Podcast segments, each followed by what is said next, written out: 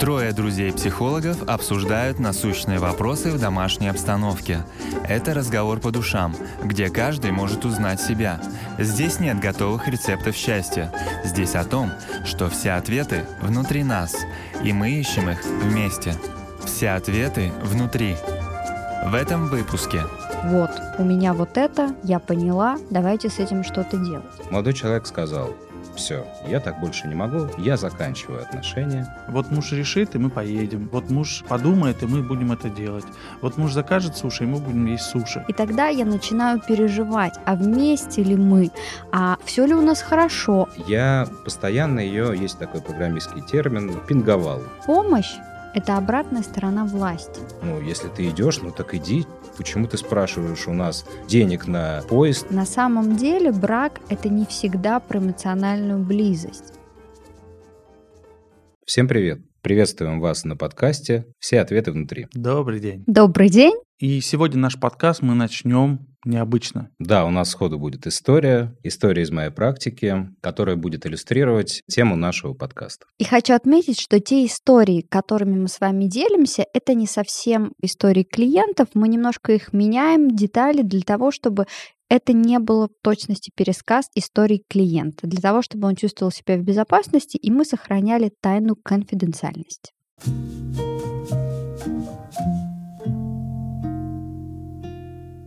Продолжаем. У меня была история. Девушка в работе. Она пришла ко мне после расставания со своим молодым человеком. Когда она рассказывала о своих отношениях, то постоянно была сфокусирована на бывшем партнере. Рассказывала, что она все время отдавала и вкладывала себя в этот тандем.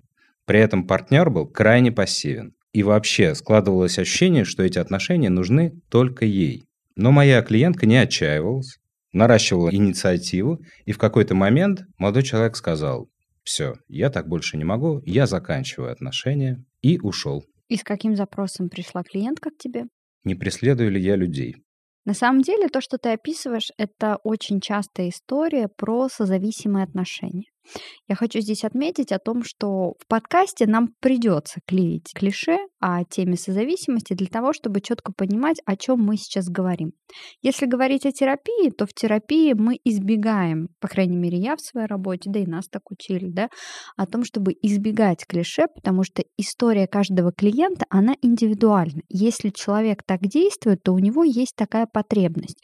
И наша задача в терапии понять, откуда сформировалась эта потребность и какие стратегии, модели поведения человек выбирает, чтобы их удовлетворить. И как раз-таки созависимость — это про то, когда человек сфокусирован на внешнем мире, на другом человеке, нежели на себе. И это такая привычная модель из детства, когда она продолжается во взрослой жизни. Если говорить о теме созависимости, то я бы, наверное, выделил три подвида. Первое – это когда у нас любовь идет через отказ от собственного суверенитета, того, что есть во мне, и я растворяюсь в ком-то, в своем партнере, в ком-то, в другом, вот как Влада уже сказала, во внешнем факторе. И тогда вся жизнь, это вся моя жизнь. Я растворяюсь, я не живу, и я не чувствую себя, меня нет. Я живу только благодаря эмоциям, которые дает мне мой партнер. Из примеров я могу привести фразу моей клиентки. Вот муж решит, и мы поедем. Вот муж подумает, и мы будем это делать. Вот муж закажет суши, и мы будем есть суши. То есть все только через мужа. То есть собственных желаний и собственного мнения нет, оно пропало.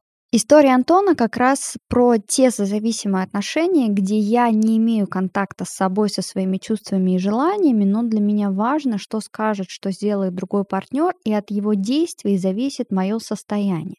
И часто бывает так, что созависимые чувствуют сильную тревогу тревога вообще, когда человека нет рядом, либо он не отвечает, либо он куда-то ушел. И тогда я начинаю переживать, а вместе ли мы, а все ли у нас хорошо, а как сейчас он. И тогда человек не может справиться с этой тревогой, и он переносит ее на другого человека. Возможно, это будет в виде каких-то претензий или каких-то упреков, или в целом здесь может начаться конфликт, потому что невозможность выдержать вот эту свою собственную тревогу приводит к переносу и действиям другого человека по успокоению этой тревоги. Давай тогда приведем пример, чтобы было понятно. Пример. Я был в отношениях с совершенно прекрасным человеком, мы жили душа в душу, и я постоянно ее, есть такой программистский термин, пинговал. Ну, то есть все время запрашивал связь. Ты окей там? Как там у тебя все происходит? И со стороны это казалось, что как будто я забочусь о ней. А ты где? А что ты делаешь? А как ты сейчас себя чувствуешь? И правда, со стороны казались такие идеальные отношения.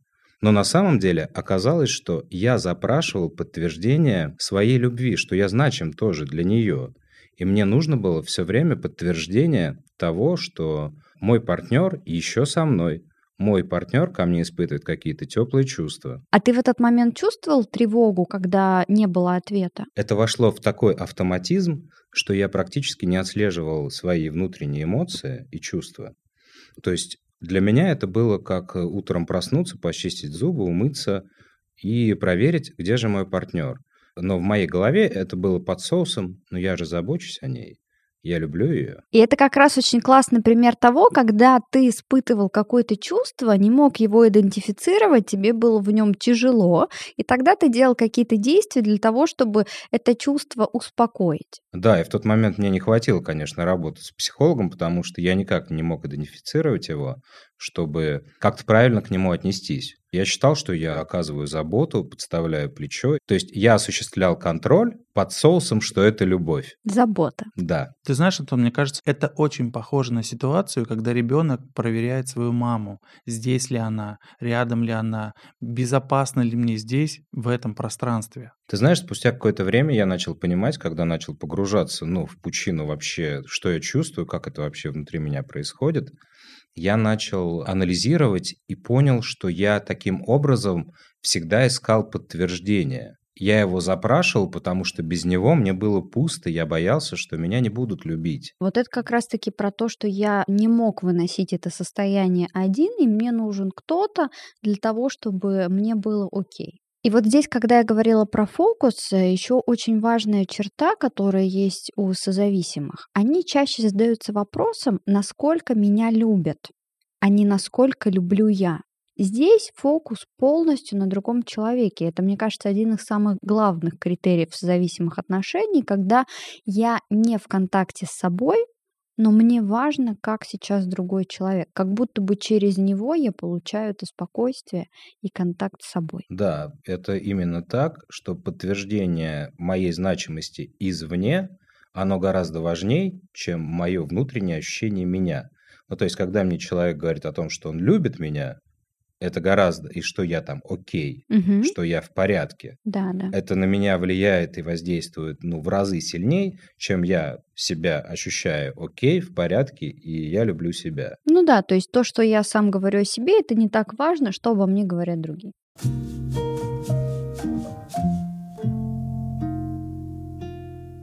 Давайте тогда пойдем дальше и поговорим еще об одной очень распространенной форме созависимости, когда это немножко уже по-другому влияет на человека. Когда любовь идет через поглощение партнера, то есть без меня он не сможет жить, без меня он не сможет справиться с какими-то проблемами, как будто бы я сильнее, я умнее, я активнее, и как будто бы я знаю, как надо, как будто бы я живу для него, и именно благодаря мне он становится таким, какой он есть, он чувствует себя так. Но это как раз-таки очень частая история для женщин, когда они пытаются контролировать мужчин. Опять же, они это делают чаще всего из состояния тревоги. Из того, что я не знаю, как он, где он, а вдруг там что-то, и поэтому мне нужно сейчас его проконтролировать, помочь ему что-то сделать, я буду в курсе событий, и тогда мне будет спокойнее.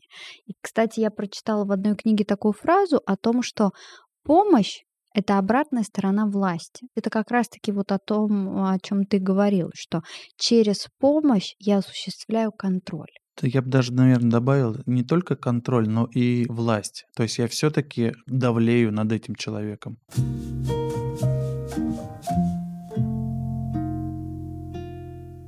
И другая сторона созависимости – это как раз контрзависимая. Это когда человек избегает близких отношений и уходит от них, потому что, опять же, возможно, возможно, это все идет из детства, Когда была холодная мама или холодный папа, как будто бы он не получал внимания, тепла и оставался один, без контакта с внешним миром. Чаще всего это как раз то, что ты говоришь, когда человек в детстве получил какой-то неудачный опыт близких отношений. Здесь может быть как то, что я обращался за помощью, и на мой зов никто не откликнулся, и второй вариант, когда была какая-то излишняя опека, и мне было так тяжело в этом, то есть невозможность даже дышать да, в этом без э, внимания родителей. И тогда он понял, что нет, близкие отношения это точно не для меня. Это больно, нарушение моей безопасности, какое-то посягательство. И тогда при каком-то близком контакте он сразу чувствует опасность и убегает. И прерывает этот контакт. Очень часто контрзависимость получают дети в пубертате, когда они пытаются сепарироваться, и тут очень такая двоякая ситуация происходит в голове ребенка. Он начинает активно проявлять свое «я» и несогласие с родителями, и при этом ему нужна поддержка в этой сепарации. А родители находятся в таком неведении, что они, ну, если ты идешь, ну так иди, почему ты спрашиваешь у нас, не знаю, денег на поезд, денег на автобус или там, да, на билет в кино, ты же уже отделился от нас. То есть в этом случае ребенок, несмотря на то, что он сепарируется, надо помнить, что он делает попытки, его тоже надо как-то поддержать. И если он поддержку в этот момент не получает, подросток, он может приобрести вот такую контрзависимость, где его не поддержали, где я сам. Я приведу отличный пример для наших женщин это отношение Кэрри и Бига из «Секс в большом городе». Я думаю, многие смотрели. С одной стороны, эта история может показаться какой-то романтичной любви, где у них э, в итоге все сложилось классно и здорово, но с другой стороны, это отношение про созависимость и контрзависимость, где Кэрри все время пыталась Бига втянуть в эти любовные отношения, от которых он постоянно убегал. И здесь очень часто, когда я разбираю эту тему в ТикТоке или в Инстаграме, мне пишут о том, что ну, он же женился там на другой женщине. На самом деле брак — это не всегда про эмоциональную близость. Если человек вступает в брак, и он не способен к эмоциональной близости, он не знает, что это или избегает ее, он может также функционально выполнять все свои функции в этом браке. Мне кажется, в данном случае брак — это не подтверждение того, что происходит между вами. То есть брак — это какая-то условность. Кстати, еще одна такая особенность зависимых отношений, когда ты постоянно, вот как на пороховой бочке, у вас часто эмоциональные качели. Вы то вместе, то расстаетесь, то опять вместе. И это вот похоже на то, что вроде бы и вместе уже некомфортно, но и расстаться не можем, потому что а как же у нас такая любовь, и мы ничего не можем с этим сделать. А на самом деле любви-то ведь и нет. То есть, получается, это просто зависимость друг от друга. И когда люди начинают понимать, что это больно, это не так хорошо, получается, злость на партнера за то, что я отдал тебе столько времени, и по сути это было не ок для меня. Ты знаешь, там очень много разных эмоций, и злость, и грусть, и слезы, и в целом, когда происходят вот эти постоянные эмоциональные качели, то вместе, то врозь, очень тяжело эмоционально.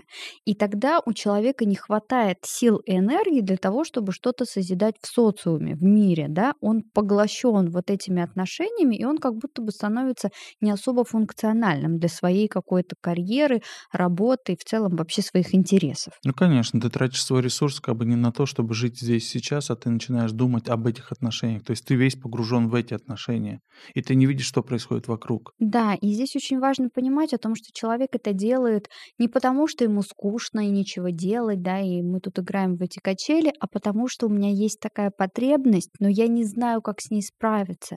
И я могу вот только посредством того, что я буду выбирать вот таких людей, и тогда я буду проявлять вот эту, удовлетворять свою потребность каким-то образом, какую-то часть ее, да, но при при этом как будто бы сам от этого страдать.